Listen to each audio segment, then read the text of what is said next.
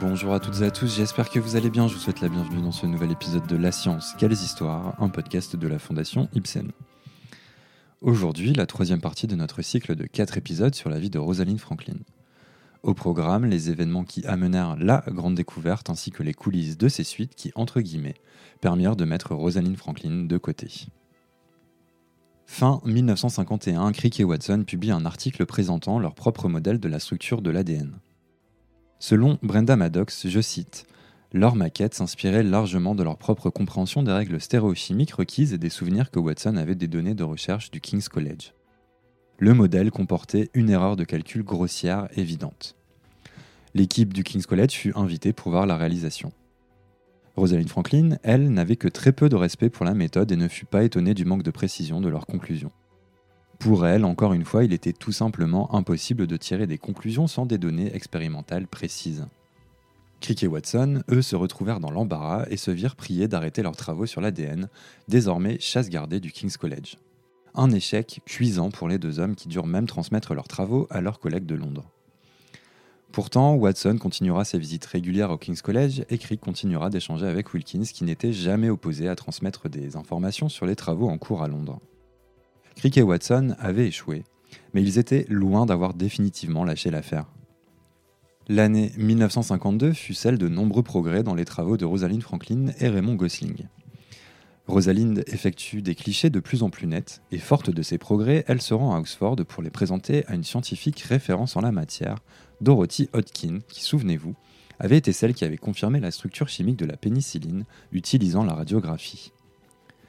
Elle recevra le prix Nobel de chimie en 1964 pour avoir, et je cite le site web du prix Nobel, déterminé par des techniques de rayon X des structures d'importantes substances biochimiques.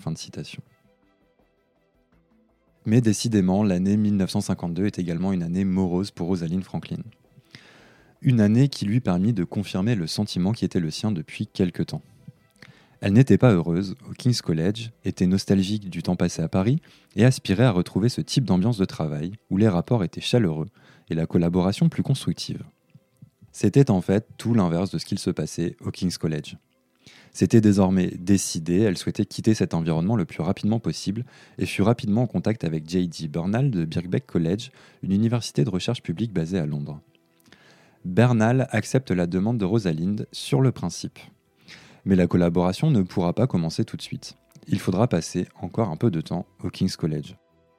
Mais cette ambiance délétère représente une opportunité à saisir pour ceux qui venaient d'essuyer un échec cuisant, Francis Crick et James Watson. Dans une lettre à son mentor, Max Delbruck, James Watson précisa notamment, et je cite, Il est évident que les efforts de recherche devraient se concentrer sur l'élucidation de la structure de la molécule. Mais les chercheurs de King's College se querellent les uns avec les autres et actuellement ils ne font rien, véritablement, pour découvrir la structure. Nous avons essayé de les inciter à construire des modèles plausibles de la molécule, et par diplomatie, nous avons cependant dû interrompre nos travaux pour ne pas empiéter sur le domaine de recherche d'un ami proche. Si toutefois les chercheurs du King's College s'entêtent à ne rien faire, nous tenterons à nouveau notre chance. Fin de citation. Dans la nuit du 1er au 2 mai 1952, Rosaline réalise une des photographies les plus iconiques de l'histoire des sciences, qu'elle nomme photographie 51.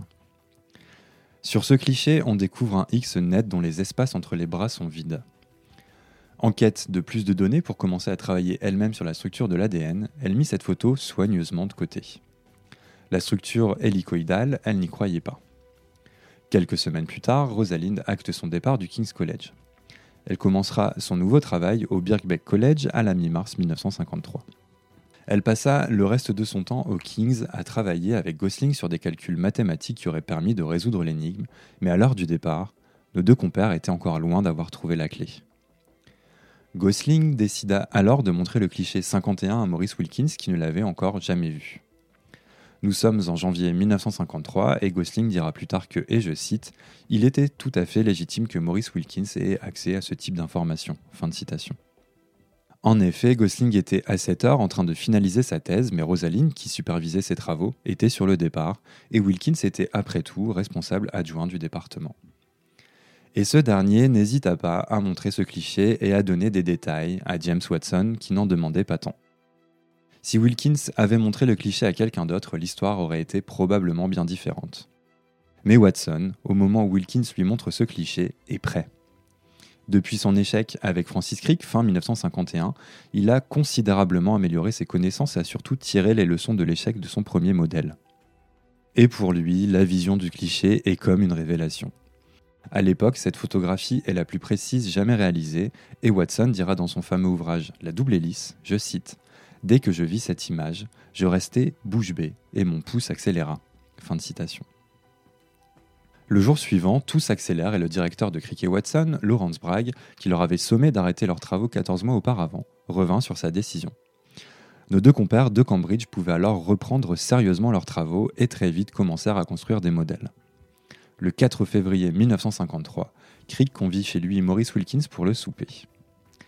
À la surprise de ce dernier, d'autres invités sont présents, dont James Watson. Et le moins que l'on puisse dire, c'est que Wilkins se fait bombarder de questions. Il y répond, bien entendu, mais l'insistance est telle qu'il commence à être gêné. En aurait-il trop dit? Crick et Watson sont-ils en train de se servir de lui? La semaine suivante, Crick et Watson parvinrent à mettre la main sur le rapport de la visite au King's College de décembre 1952 du Medical Research Council que l'on appellera MRC. Lors de cette visite, les membres du MRC avaient eu droit à des présentations détaillées des travaux réalisés par les chercheurs du King's College, dont Rosalind Franklin. Brenda Maddox nous précise que, et je cite, ce rapport du MRC contenait toutes les informations dont Watson et Crick auraient pu rêver. Il était aussi précieux que le livre de code d'un ennemi. La partie consacrée aux travaux de Rosalind expliquait comment l'ADN passait d'une forme à l'autre et précisait, à l'aide d'un petit tableau soigné, les mesures exactes de la cellule élémentaire monoclinique à face centrée. Un coup d'œil aux données de Rosalind avait suffi à Crick, qui avait l'esprit bien fait, pour déterminer que la forme cristalline de l'ADN avait le même aspect lorsqu'on le retournait.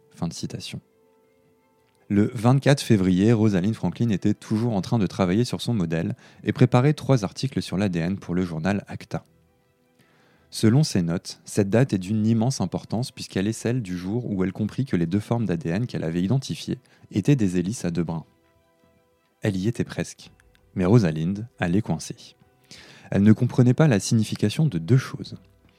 La signification du groupe d'espace monoclinique C2, ni comment les bases s'appariaient pour transmettre le code génétique. Elle avait besoin de plus de temps, ce qu'elle n'avait pas. L'heure où Rosalind se préparait à quitter le King's College et donc à laisser ses recherches sur l'ADN derrière elle, Maurice Wilkins, lui, ne put s'empêcher de transmettre son enthousiasme quant au départ de Rosalind à son ami Francis Crick, bien sûr, dans une lettre écrite le 7 mars 1953. Je cite Je pense que cela t'intéressera d'apprendre que notre Dark Lady nous quitte la semaine prochaine. Je n'ai désormais plus aucun engagement et j'ai lancé une offensive générale contre la forteresse secrète de Dame Nature nous allons enfin avoir le champ libre et pouvoir appeler tout le monde sur le pont. Fin de citation. Mais le temps que la lettre arrive, Crick et Watson avaient déjà établi leur modèle dont, et je cite Brenda Maddox, l'élégance témoignait de son exactitude.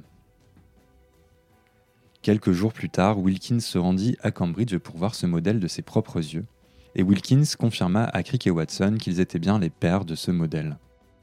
Les trois chercheurs décidèrent alors d'écrire des articles séparés, articles qui leur vaudraient un prix Nobel 11 ans plus tard. Mais nos deux compères de Cambridge font face à un problème. Ils ont eu une idée extraordinaire qu'ils ont été en mesure de confirmer grâce aux travaux menés au King's College, notamment par Rosalind Franklin. Ils doivent maintenant rapidement la revendiquer pour en garder la paternité par le biais d'une publication dans un journal scientifique. Mais le hic, c'est qu'à ce moment précis ne peuvent se référer officiellement aux données de Rosalind Franklin, puisque cette dernière n'a pas fait publier ses articles et qu'elle n'est en plus pas au courant que Crick et Watson ont pu y avoir accès grâce à Wilkins. Mais très vite, un compromis est trouvé. Devant l'exactitude du modèle de Crick et Watson, il n'y avait plus qu'à s'incliner et espérer voir son nom dans les remerciements. Wilkins, qui estimait plus que quiconque méritait une réelle reconnaissance, joindra à l'article de ses confrères une communication et le King's College serait donc présent dans les remerciements. À part une mention faite à l'article intitulé Configuration moléculaire du désoxyribonucléate de sodium, écrit par Rosalind Franklin et Raymond Gosling, aucune autre référence aux travaux de Rosalind ne sera faite.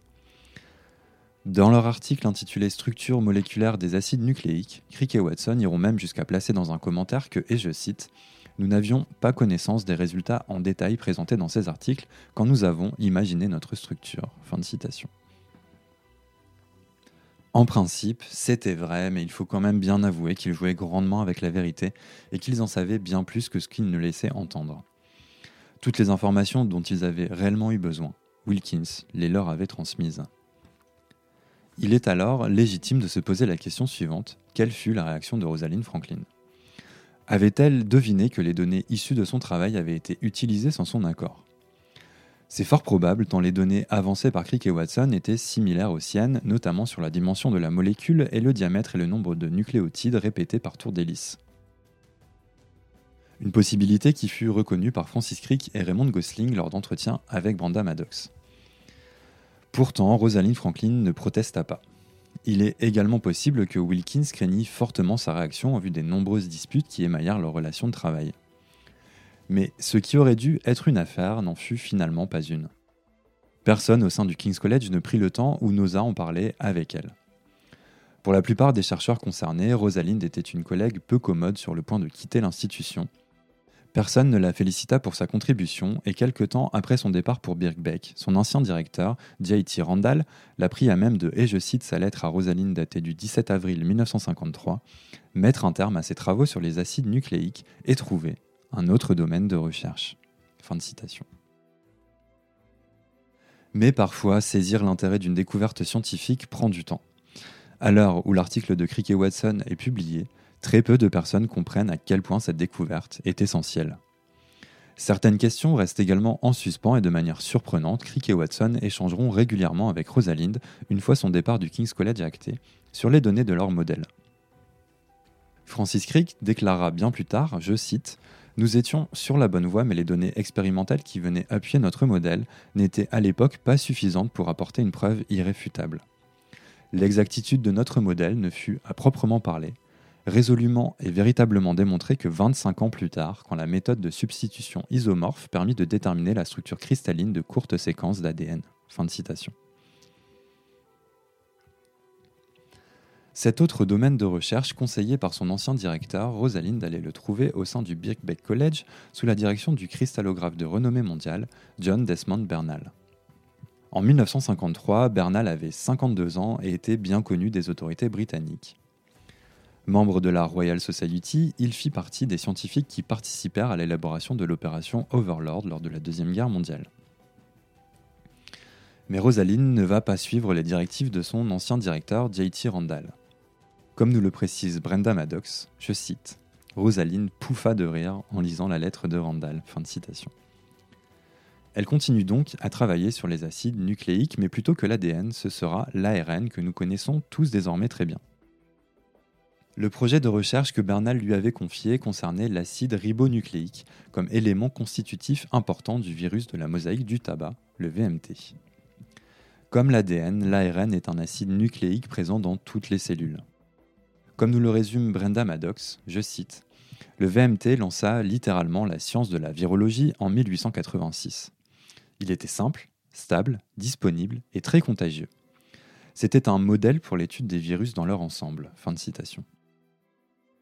Ironie de l'histoire, quand Crick et Watson s'étaient vus interdire de travailler sur l'ADN après l'échec de leur premier modèle, Watson avait travaillé et émis des hypothèses sur le VMT.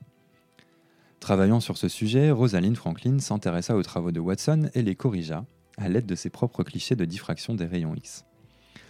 Fin 1953, début 1954, Rosalind allie travail au Birkbeck et conférences à l'étranger où elle est désormais reconnue comme une cristallographe de grand talent en Europe et pour la première fois aux États-Unis. Lors de son voyage aux États-Unis, d'ailleurs, elle eut l'occasion de voir James Watson qui revenait d'une visite à Caltech. La rencontre fut courtoise et le sujet de discussion se concentra sur le virus de la mosaïque du tabac. Watson l'invita même à voyager avec lui en Californie, offre qu'elle dut refuser à cause de son emploi du temps chargé. La Californie, ce serait pour plus tard, après avoir donné plusieurs conférences dans tout le pays. Elle rencontra donc de nouveau Watson quelques semaines plus tard et l'ambiance était tout aussi courtoise. Ce voyage aux États-Unis fut fondamental pour Rosalind Franklin. Pendant ces deux mois, elle se fit une réputation outre-Atlantique et connaissait désormais très bien de nombreux laboratoires et scientifiques américains qui allaient l'aider dans ses travaux pendant les années à suivre. À l'heure où elle rentrait de son voyage, le journal Scientific American publiait un article de Francis Crick qui, pour la première fois, mentionnait la contribution de Rosalind à la découverte de la structure de l'ADN, une découverte dont on commençait seulement plus d'un an après à saisir l'utilité. Je cite Watson et moi étions convaincus que nous pouvions élucider la structure de l'ADN en construisant des maquettes à partir de diagrammes de diffraction des rayons X obtenus par Wilkins, Franklin et leurs collègues. Fin de citation. Le désormais célèbre cliché 51 fut utilisé pour illustrer l'article et Rosalind était bien entendu créditée comme l'auteur. Et c'est sur ce voyage aux États-Unis couronné de succès et sur enfin la reconnaissance de son travail dans la découverte de la structure en double hélice de l'ADN que nous terminons cet épisode. Vous l'avez constaté, les rapports entre Rosalind Franklin et Francis Crick et James Watson n'étaient pas aussi délétères que ce que nous aurions pu le penser. Dans le prochain épisode, nous nous intéresserons donc à son nouveau domaine de recherche, plus que prometteur, et à sa fin de vie. Restez avec nous, nous avons encore plein de choses passionnantes à vous raconter. Merci à toutes et à tous d'avoir écouté ce podcast de La Science, quelles histoires. Cet épisode, comme tous les autres de notre chaîne, a été écrit sans parti pris ni préjugé. Nous faisons en effet tous les efforts possibles pour vous apporter des textes clairs, précis et basés sur des sources fiables. N'hésitez pas à nous envoyer vos questions, évaluations et petites étoiles sur les différentes plateformes de podcast ainsi que sur notre site internet fondation-ipsen.org ou notre page Facebook Fondation Ipsen. Merci à tous de votre soutien et je vous donne rendez-vous très bientôt.